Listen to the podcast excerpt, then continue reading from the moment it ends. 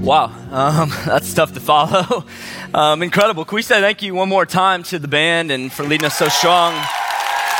They're not done. They'll be back out here in just a few minutes. But uh, TLR family, it's so good to see you guys. Thanks for coming out. Um, and I know it's super cold today. Um, our team spent some time at Georgia State um, this afternoon. Probably saw a few of you, and it was like freezing. Like I'm pretty sure the whole team is going to have pneumonia next week. But um, but it's great. But it's great to see all of you guys here for the final gathering of the semester, Christmas illuminated. And I don't know about for you, but for me, like I, I enjoy Christmas. Um, I don't know if it's my favorite season of the year, but it could be. It could be, honestly. Thanksgiving's close. Like, I kind of just like all of them. Um, but there is um, something special about Christmas. But if we could just be honest tonight, and maybe you're, you know, love Christmas, maybe you don't, maybe you're somewhere in between. But I think there's one thing we could all probably agree on tonight, and that's that there are some interesting, let's just say interesting, um, but I really want to say like some weird things that we do at Christmas, okay? There just are. There's some weird Christmas traditions that, that many of us have. Let's just start with first things first um, Christmas trees. Okay? Um, have you ever thought about a Christmas tree? First off, um, I just need to get this out there. Where are my fake tree people at? Oh gosh, gosh. Where are my where are my real tree people at? What up? Yeah. I'm with you, real tree, real people, fake tree. I didn't say it. I didn't say it. Um, that's just kind of how I feel. I'm kidding. I'm kidding. Um, if you're a fake tree person, um, you still belong. Uh, so, but listen, I, when you think about it, like, I guess if you put a fake tree in your house, it's a little bit different. And honestly, it's probably wiser. Like, it's a better financial decision in the long run. There's a lot, I know there's a lot of pros to it. But if you bring a real tree into your house, like, that thing has sap on it Okay, you got to water that thing all the time. Yeah, some of you are like, yeah, preach. Um, like the, the, the, needles fall, you know, like it's, uh, imagine, just imagine for a second. You decorate this tree. It's in your house for like a month sometimes, sometimes longer. I've known people that like have their tree until February, and I'm like, listen, like, it's rotting. Get it out, you know? Um, but, but if you just think about that, think of any other time throughout the year. Think if it was February, and I came home and I'm like, yo, Ann, um, I brought home this dogwood. I thought it was a great spring tree. Like, we're just going to plant it in the house for the next three or four weeks. We're going to decorate it with some spring decor. She would be like, No, we're not. Like, you know, and this is just part of Christmas. Like, we put trees inside our house. I don't know where that started, but, it, but it's kind of a weird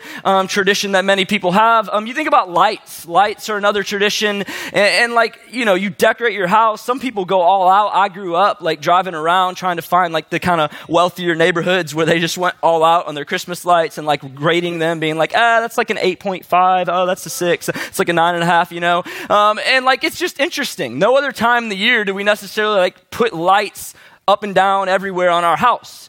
Caroling is another one. When you go Christmas caroling, you go, you knock on someone's door, they answer the door, you immediately just start singing to them. Sometimes you know the people, sometimes you don't. They love it. They like pull out their phones, they're videotaping it. They're like, this is amazing. Please come back next year. Imagine if you want caroling at any other time in the year. If it's May and you go knock on someone's door and they open the door and you start singing, they're not videoing, they're calling the cops. Like, bottom line. They're being like, get out, like, what are you smoking? This is crazy, you know? Caroling is, is interesting. Christmas music. Some of you love Christmas music, like, it's kind of a problem. You start playing it like in August. Um, you need to figure that out. Um, but, but Christmas music, like, every single year, you know, it's kind of the same songs over and over and over again. And, and some of them are great, but others of them, like, I want a hippopotamus for Christmas. Come on. It's not a really good song, you know, but we play it over and over and over again, and it's like, but we do it because it's part of the Christmas season. Christmas movies. Some of you, you'll watch a Christmas movie every night between now and Christmas for the next 25 days or however long it is. Christmas presents, we give presents to one another. There's all of these things that we do at Christmas. And they're things that just make Christmas Christmas. And many of you, when you think about Christmas, you think, man, Christmas is, is pretty. Like the lights and the trees and the decorations. Maybe you think Christmas is like magical. Like when I think about Christmas, something inside my, my soul just like comes alive. And I'm like, this is amazing. Like I love like going around town and going into the malls. Just a magical time of the year. Maybe you think Christmas is almost perfect. Like it's almost too good to be true. In fact, many people would even say this that Christmas, it's the most wonderful time of the year. It's hard to say that without singing it. It's the most wonderful time. Thank you. That was great. we'll work on that. Um, so, Christmas, some would say, is the most wonderful time of the year. And this is why, for many of you in the room tonight, when you think about Christmas, you think, man, I love everything about it. Like you wish it could be Christmas year round. You're going to soak in every single day between now and December 25th, and you just love it. Others of you, when you think about Christmas, you don't necessarily love the, the holiday, but you love the fact that you kind of get to take a step back from reality for maybe a week or two, where you don't have school, you maybe don't have work, you get to spend some time with family and friends and like kind of relive some, some childhood memories and take yourself back to when like you would stay up late and, you know, was Santa gonna come? Like you just, you enjoy that part of it. But then there's others of you in the room tonight, maybe many of you in the room tonight that if you're being honest, when you think about Christmas, you, you agree, like Christmas is a pretty season. It does feel magical in a lot of ways. It's, it's, it is kind of like almost the perfect time of the year. But you know this you know that life is messy. And so when you think about Christmas, you think about the family that you have to go home to in just a couple weeks that is broken.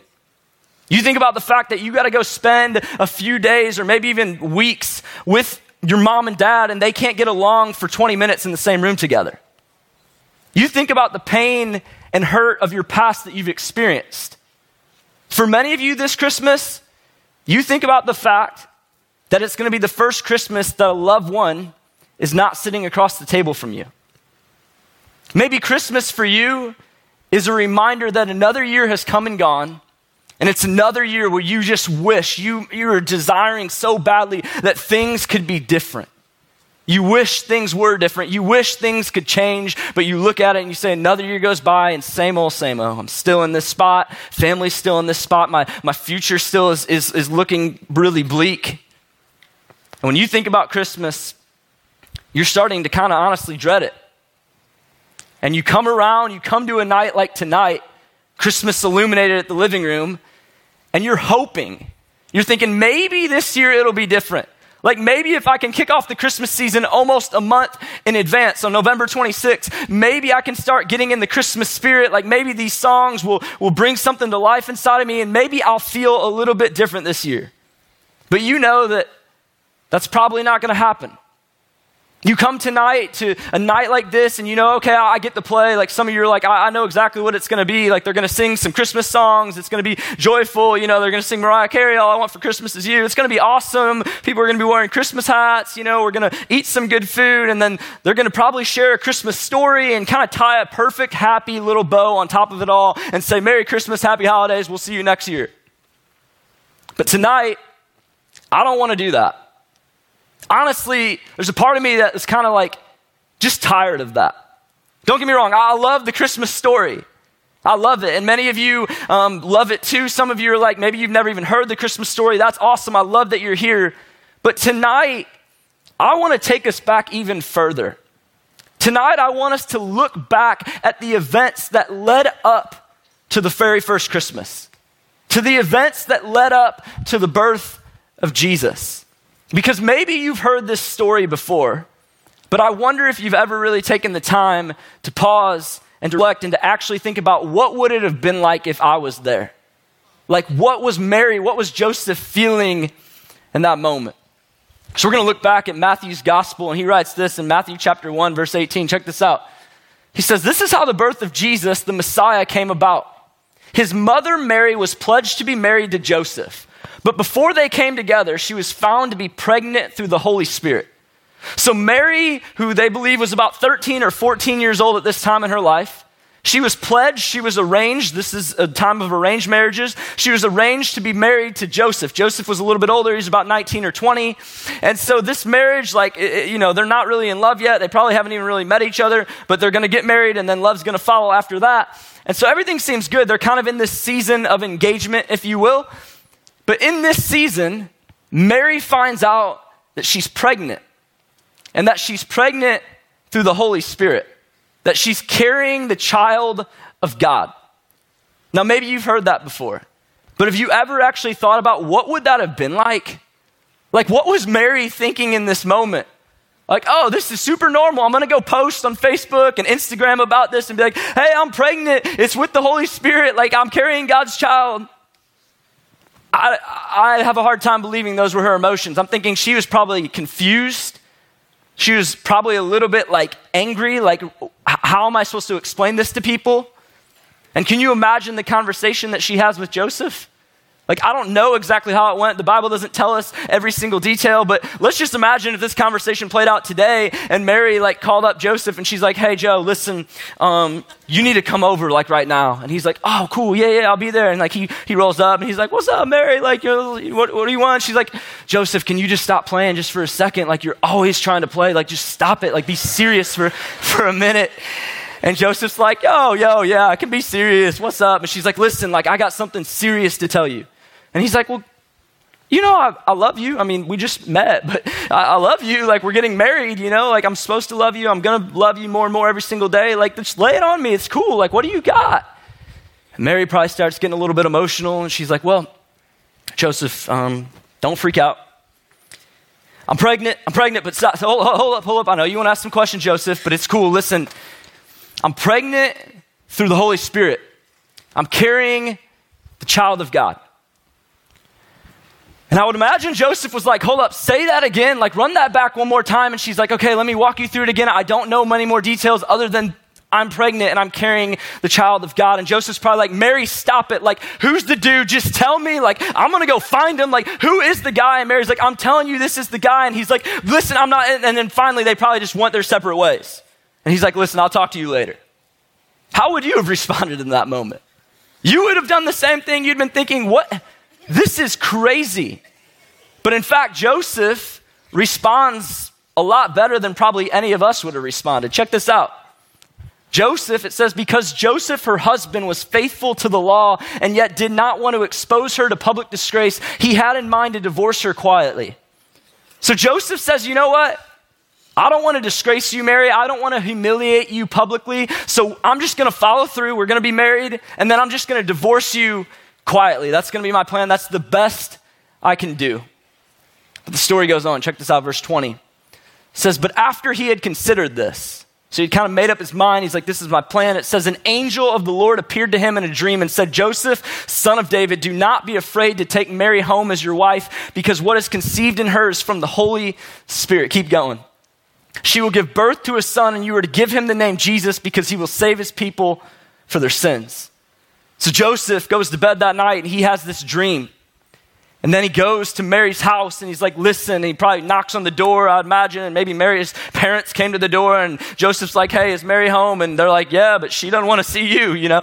And he's like, well, listen, I got to come in. We need to talk. And so he walks in. He's like, Mary, I'm so sorry. I messed up.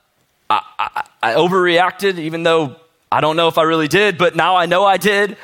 And he's like, listen, I'm going to stay with you. I had the same dream. I, I know that you weren't lying.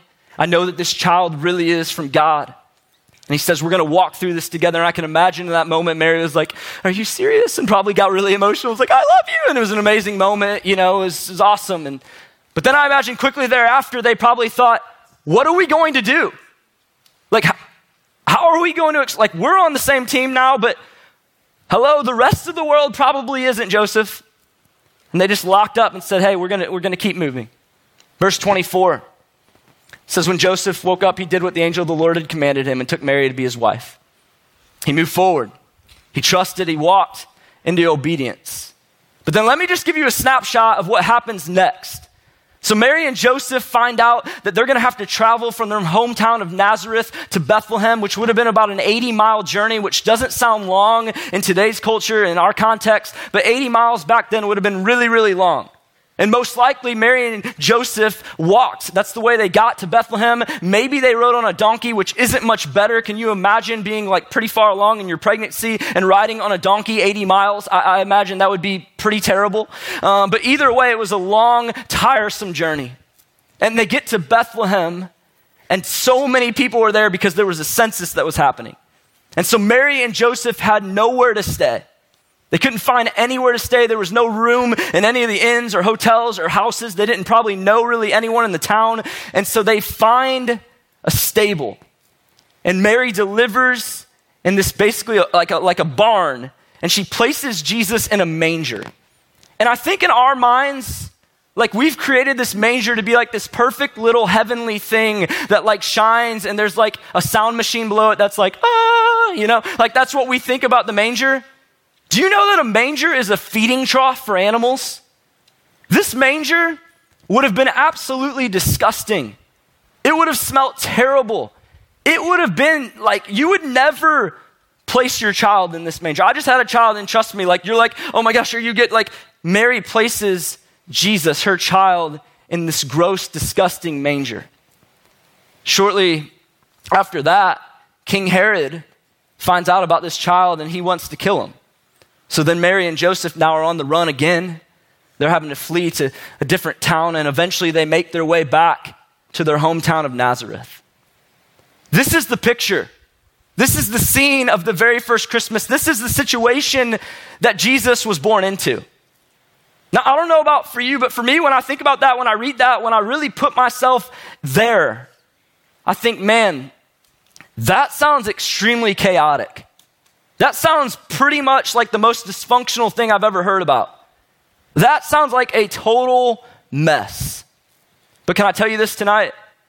The messiness of life is seen in the messiness of the manger. I think Jesus was, God was intentional in saying, Jesus, this is the situation you're going to be born into. It's not going to be glamorous. It's not going to be royal, although it should be. No, you're going to be born into a mess because the messiness of life is going to be seen in the messiness of the manger.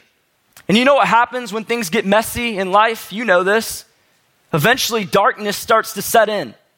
Like when things are messy, when things are chaotic, when you're not really sure what's happening, uh, things eventually start to s- seem a little bit dark. And when darkness starts to set in, naturally, it's hard for you to see where you're going. It's hard for you to, to find what you're looking for. So, all of us would agree that life is messy. All of us would say that at times, maybe even right now, you've experienced some darkness. And all of us, I think, are looking for hope in the mess. All of us are wondering is there a light? Because right now, for many of us, if there is, you can't see it. And you don't even believe it's there. And I did some research on, on darkness. Did you know this? Darkness is just the absence of light. Like darkness can't exist on its own. Darkness can only exist where there is no light. And so Jesus was born into this world, and check out what he says in John's gospel. Eventually, when he gets older and when he begins his adult life, his, his years of ministry, look at what he says in John chapter 8, verse 12. This is incredible. He says, I am the light of the world. Whoever follows me will never walk in darkness, but will have the light of life. This is huge. Jesus says, Hey, I know that life is messy, trust me. And he says, I know that when things get messy, darkness begins to set in. And when darkness sets in, it seems like hope is lost. It seems like there is no light. But Jesus says, Listen, listen, listen. I'm the light of the world. Whoever follows me, whoever puts their faith in me, whoever, whoever puts their focus on me, will never walk in darkness, but will have the light of life. He's not just talking about darkness like physically, like not being able to see things. He's talking about spiritual darkness as well. He's saying, whoever puts their faith and trust in me spiritually, you're no longer living in darkness. So tonight, I just want to speak to a couple different groups of people in the room. Tonight, maybe you're in the room and right now you know you're living in some darkness. Even spiritually, right now, you know that it's dark for you. And you can't see a light, and it doesn't seem like hope is anywhere near the picture. Can I just tell you this tonight? The light of the world wants to be the light of your world. He wants to meet you right where you are tonight, in the middle of your mess. And if you don't believe me, the manger is proof. Like Jesus was born into a mess to show us, to, to scream, to shout out to us, I'm not afraid of yours. And tonight, Jesus wants to meet every single one of us in the middle of your mess. And the light of the world wants to be the light of your world. How do you do that? You say, Jesus, I believe in you. I want to put my faith and trust in you. And in that moment, he doesn't erase the mess, but he says, Hey, I'm with you. I'm going to walk with you. And I'm not just a light at the end of the tunnel, I'm a light as we walk through the tunnel. And I'll be with you every single step of the way. For others of you in the room tonight, maybe you've received the light, maybe you've placed your faith and trust in Jesus at some point in your life. But can I just challenge you with this tonight? If you've received the light of the world, then be a light to the world. And maybe this Christmas season, like for a while, maybe the past few Christmases, like it's kind of been about yourself. And you go home and you're like, I'm going to hang out with the family members that I enjoy hanging out with. I'm going to see the friends that I want to catch up with. And I'm going to kind of stay away from the rest of the people. And maybe tonight this hits you square in the face. And you're like, hmm, I've received the light of the world. Now I'm called to go and be a light to the world. And so maybe I need to step into the messy situations, to the messy relationships in my life, and I need to start engaging again with those people, and I need to let them know that, hey, light has come for you as well. So, what makes Christmas, what makes this the most wonderful time of the year? Because I think it's a true statement. But it's not the lights, it's not the Christmas trees. It's not the decorations. It's not the Christmas cookies or the Christmas movies or the Christmas songs or the presents or any of that. That's not what makes this the most wonderful time of the year. I think that's what the world thinks makes this the most wonderful time of the year. But you know the real reason why we celebrate you know, the real reason why we go all out and put lights on display and, and buy people presents and throw really just a massive party. If you've ever thought about it, that's kind of what Christmas is. It's like the, the whole world pauses and says, we're just going to kind of celebrate together. And the real reason that it's the most wonderful time of the year is because it's the time of the year when we stop and intentionally remind ourselves that your mess, my mess, is fertile ground for hope to rise up. The manger was messy, but out of the mess of the manger came hope for the world, came hope for your world. And that's what Christmas is about. So tonight, maybe you're a girl in the room and right now, you feel the darkness of, of just your family and it's falling apart. Maybe you just found out that your parents are, are being separated. Maybe you found out that, that one of your siblings is going way off wayward and making some really bad decisions. And can I just speak to you, girl in the room tonight? There's hope in your mess. There's hope in your mess. Maybe you're a guy in the room tonight and you're struggling with your self confidence. You put on this facade that everything's good and perfect, and you wake up every day, you go to the gym, you're like, man, I'm good. But deep down, man, you're struggling. Come on. And can I tell you tonight, guy in the room, there's hope in your mess. For every single person in the room, I don't care what your mess looks like. I don't care what details, you know, you could fill in, how, how big or small it might be, how much, you, how unique of a story it is. We all have unique messes. And what I would say to every single one of you, what Jesus is shouting to every single one of you, is there's hope in your mess. Because over 2,000 years ago, a child was born in a manger in Bethlehem. From that time forward, he lived a perfect life. He died on the cross. He rose victorious over it. And that's what we celebrate at Christmas. Christmas is the season of hope. Light has come, and there is hope in your mess. So, Jesus, tonight I just pray for every single person individually in this room. God, I don't know all of their stories, but you do. You know the story of every single person. You know our fears, you know our struggles, you know our hopes and dreams. And tonight, Lord, I just pray that light would break through like never before. I pray tonight that as we begin this Christmas season, I pray that this Christmas season would be so different than anyone we've ever experienced. Because maybe tonight a light would come on in our life and we would realize that Jesus came for me. He was born in the manger for me. He's hope for me. So, Lord, tonight, give us the wisdom to know what to do with what we just heard and give us the courage to take the step. We love you, Jesus. It's in your mighty, mighty name we pray tonight.